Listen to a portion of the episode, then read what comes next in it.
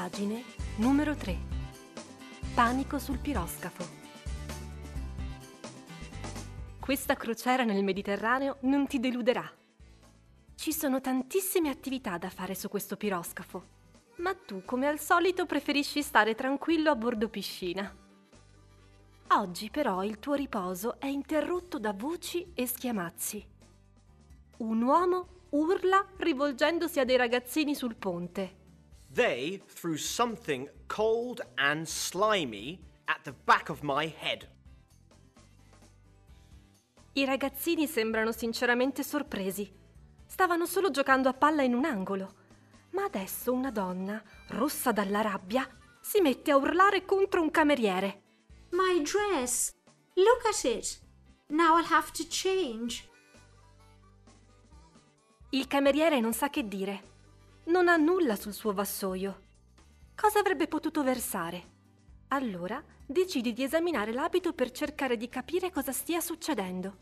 La donna ti mostra la grande macchia nera e aggiunge. It looks like black ink. All'improvviso arriva un cuoco con aria un po' perplessa, che dice I was cooking dinner when one of my main ingredients disappeared. Ma di cosa starà parlando? Allora raggruppi gli indizi che hai raccolto grazie al tuo occhio da detective. Freddo, appiccicoso, inchiostro. E trovi l'ingrediente misterioso. Amazing! Look at the tablecloth near the bar. In effetti, il polpo era ben mimetizzato. Era scappato dalla cucina verso il ponte superiore. Poi era caduto in testa all'uomo e da lì era rimbalzato sulla signora, imbrattandole il vestito con il suo inchiostro. Un semplice riflesso istintivo per la paura. Alla fine, il polpo si è rifugiato su un tavolo. Fortunatamente non finirà nella padella dello chef, perché grazie alla sua temerarietà è diventato la mascotte del piroscafo.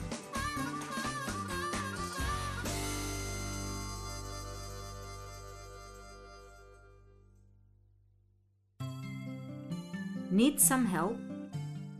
To throw. Through, thrown. Cold. Slimy. Head. Dress. Ink. To cook. Cooked, cooked. Tablecloth. Copyright Assimil Italia 2020. L'occhio del detective sulle strade dell'avventura www.assimilkids.it